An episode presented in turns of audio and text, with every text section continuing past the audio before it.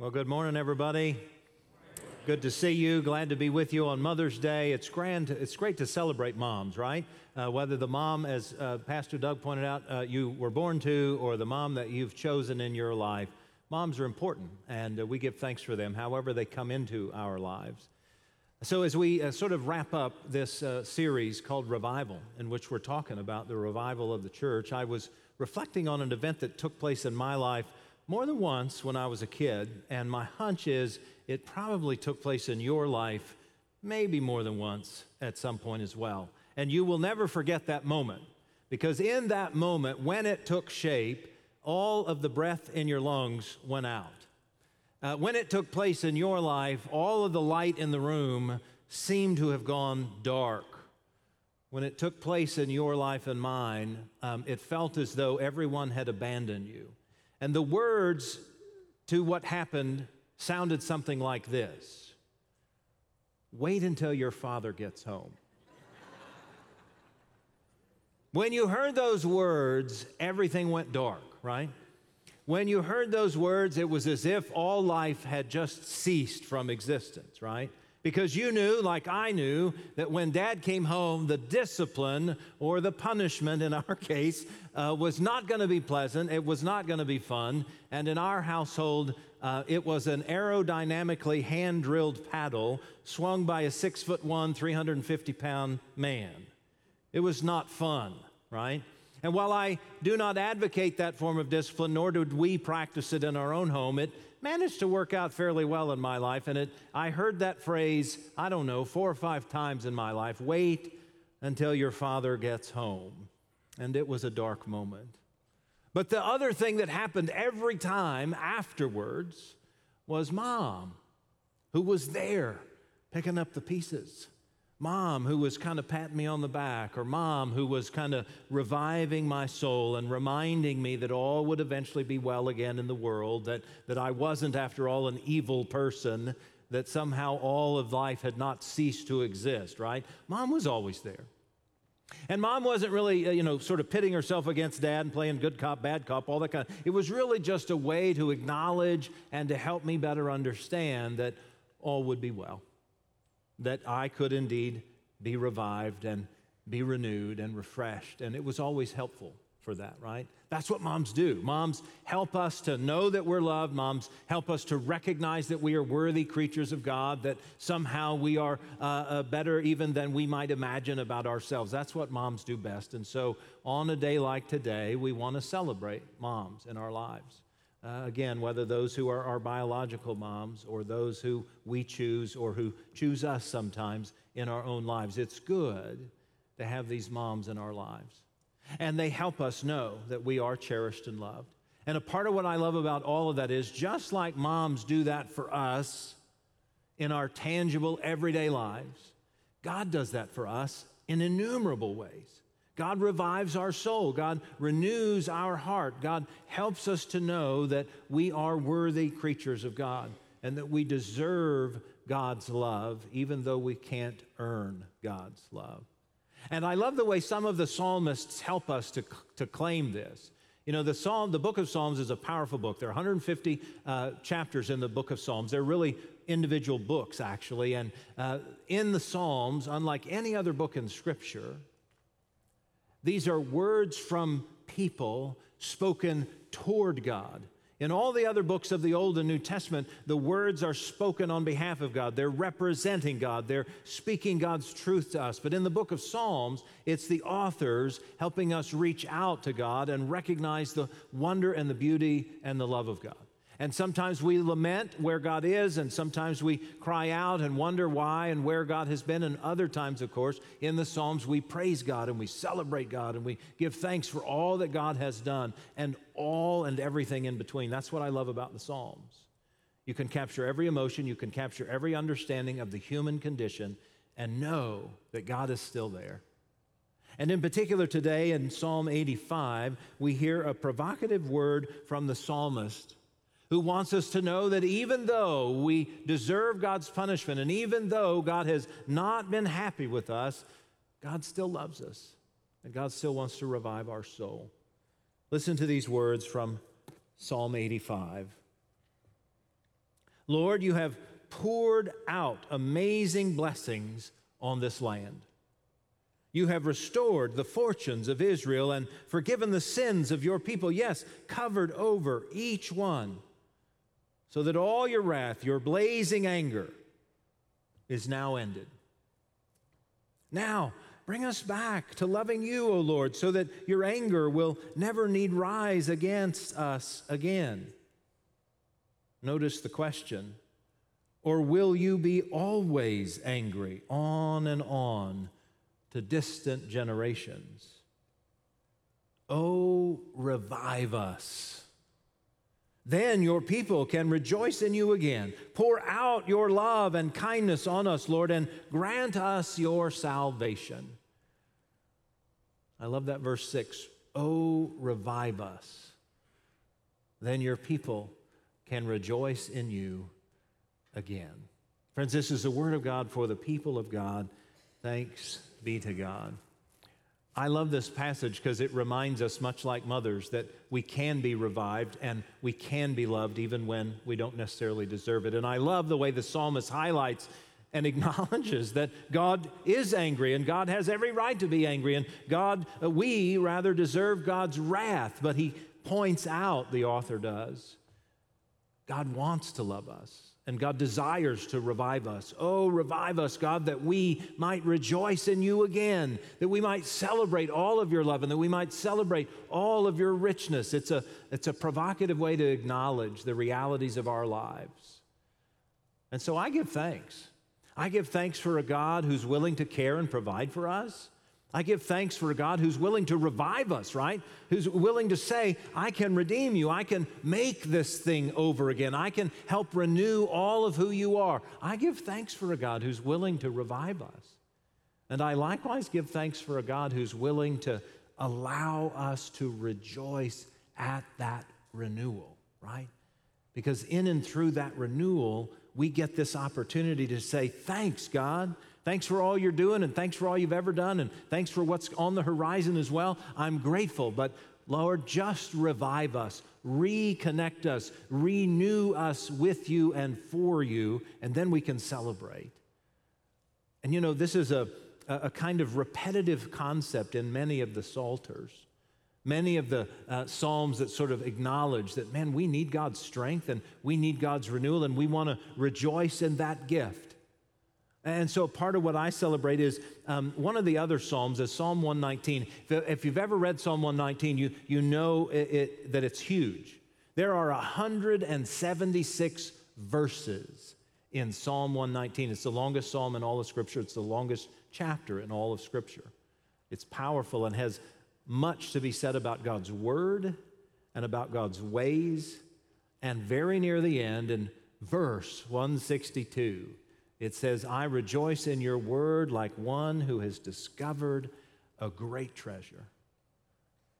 I rejoice in your word. I rejoice in who you are, God. I rejoice in all that you're doing, God. It's as if I've discovered a great treasure. And there's this wonderful reality that says, man, we, we can have that.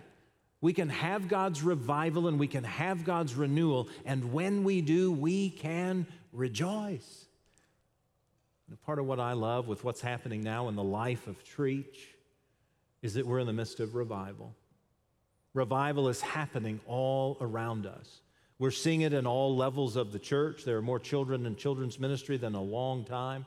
The youth program is being regenerated post COVID. We're seeing more people committed to prayer, more people committed to scripture reading, more people committed to their faith and growing in this relationship with Jesus.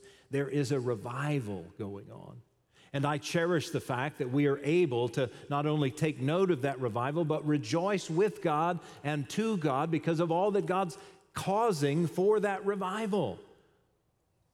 And what a gift it will be in this revival investment campaign that we will also be able to revive our facilities that we will be able to revive the building, this North Legacy campus, which we cherish so much, that has been with us for some 40 years and bits and pieces. And a part of the revival campaign will be to renew every single inch of every single room in every part of the building so that we can rejoice in our building as well as rejoice in our faith.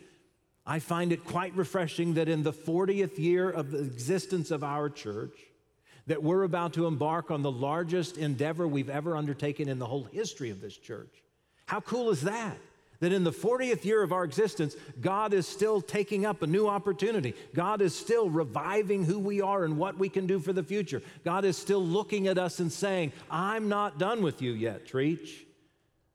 And what a powerful gift it will be for us to revive not only our hearts, but also our facility so that when we come and when we invite others to come and when we uh, tell others about what's going on here, we can be rejoicing in the beauty and the wonder and the joy of what God can and is doing through Trietsch.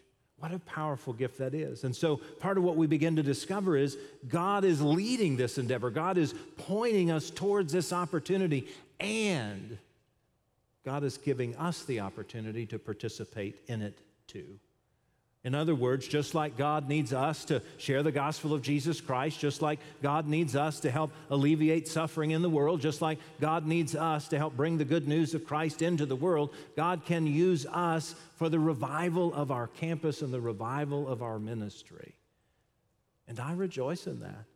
I rejoice just like the psalmist who says, God, when you revive us, we can rejoice in all that you have done and all that you're about to do. And in and through that rejoicing, we get to celebrate and we get to recognize, man, we can be a part of this and we can help make this real. It's not unlike the moms in our lives who rejoice with us at all kinds of moments, right? Whether it's at that sporting event to which they come, or that music or drama event that they come to, or some school event that we're participating in that you know good and well they don't really want to go, but they will go because they love us, and they will go because they want to celebrate us, and they will go because they want to rejoice with us in all that God is doing in and through us. Every good mom does that well. Just like our good God does that for us and with us too. You see, God can revive us. God can redeem who we are in the midst of all of our lives so that we can find newness of spirit, so that we can find newness of heart. In that same Psalm 119, that big long psalm, one day when you've got some time, read all of Psalm 119, all 176 verses of it. But when we see earlier in that same psalm, we see that God says this, or the psalmist rather says this You promise, your promise revives me. And by reviving me, it comforts me in all of my troubles. This is what God does. God can revive our souls, God can revive our hearts, and yes, God can even revive our campus through our participation. And so I invite you, if you've not already yet committed, if you're still praying that prayer, I invite you to make your commitment, to be a part of this future to help make the reality possible that God is reviving us and calling us into a newness of spirit and of life. Last week and this week, you were handed a card that invited you to make a commitment, and I invite you to do that this very day. This is the eighth of day eight for us in this period of commitment to invite us to join that great opportunity that God will revive us, and in and through that revival, we can indeed rejoice with the ways in which God will use us for ministry in the future. If you want to fill this card out here right now this morning, you can drop it in the baskets that are in the back as you leave, or you can, of course, scan the QR code or go to the uh, URL that's here on the screen, tmumc.org slash revival, and you can make your commitment right here in the room, or you can make it later this afternoon or even tomorrow if you'd like. But Here's what I invite you to do I invite you to join the journey. I, enjoy, I invite you to be a part of the great rejoicing that will allow the revival to take its most full venture forward. Because what a joy it will be when in the days to come, the months to come, even the years to come, when we look back on this year 2023 and 2024 as the, as the construction begins, we can look back with great joy and great privilege and say, I was a part of that revival. I was a part of catapulting Trietsch into the future. I was a part of what God had begun, and I helped to make it real. What would it be like if we were able to rejoice in God again? I know that you already know that it will be a gift and that it will be a great joy to be a part of. And so on this Mother's Day, when we celebrate the wonder of moms and how it is they rejoice with us in all of our days, I also celebrate the gift of how God is rejoicing in what's going on in the life and ministry of Trietsch and the ways in which God will continue to catapult us into the future to reach new people for Jesus, to help more and more folks begin to grow in that relationship with Him, and to help make it possible that we will reach new and different folks that we've not yet even imagined. What a gift that will be. And at some point, we'll be able to reflect back and say, I was a part of that. And I helped with the great revival of Trietsch in 2023. Oh, revive us, God, that we might rejoice in you again. Will you pray with me? Holy and loving God, thank you for the gift of moms, for the wonderful ways in which they gather our hearts together and help renew our souls. God, most of all, we're grateful for your love that constantly is reviving our souls, renewing our spirits, and calling us to rejoice in hope for you. God, thank you that your Son Jesus Christ made all of that possible. Help us, God, this day and the next to commit yet again to following him and to commit to renewing the revival that is at hand, even as we speak here at Trietsch. Help us, Lord, to have the courage to step forward, to do your good work, and to offer your generosity. Oh, revive us, Lord, that we might rejoice in you again. This is our prayer, and we lift it in the name of the one, Jesus, whom we know to be the Christ. Amen.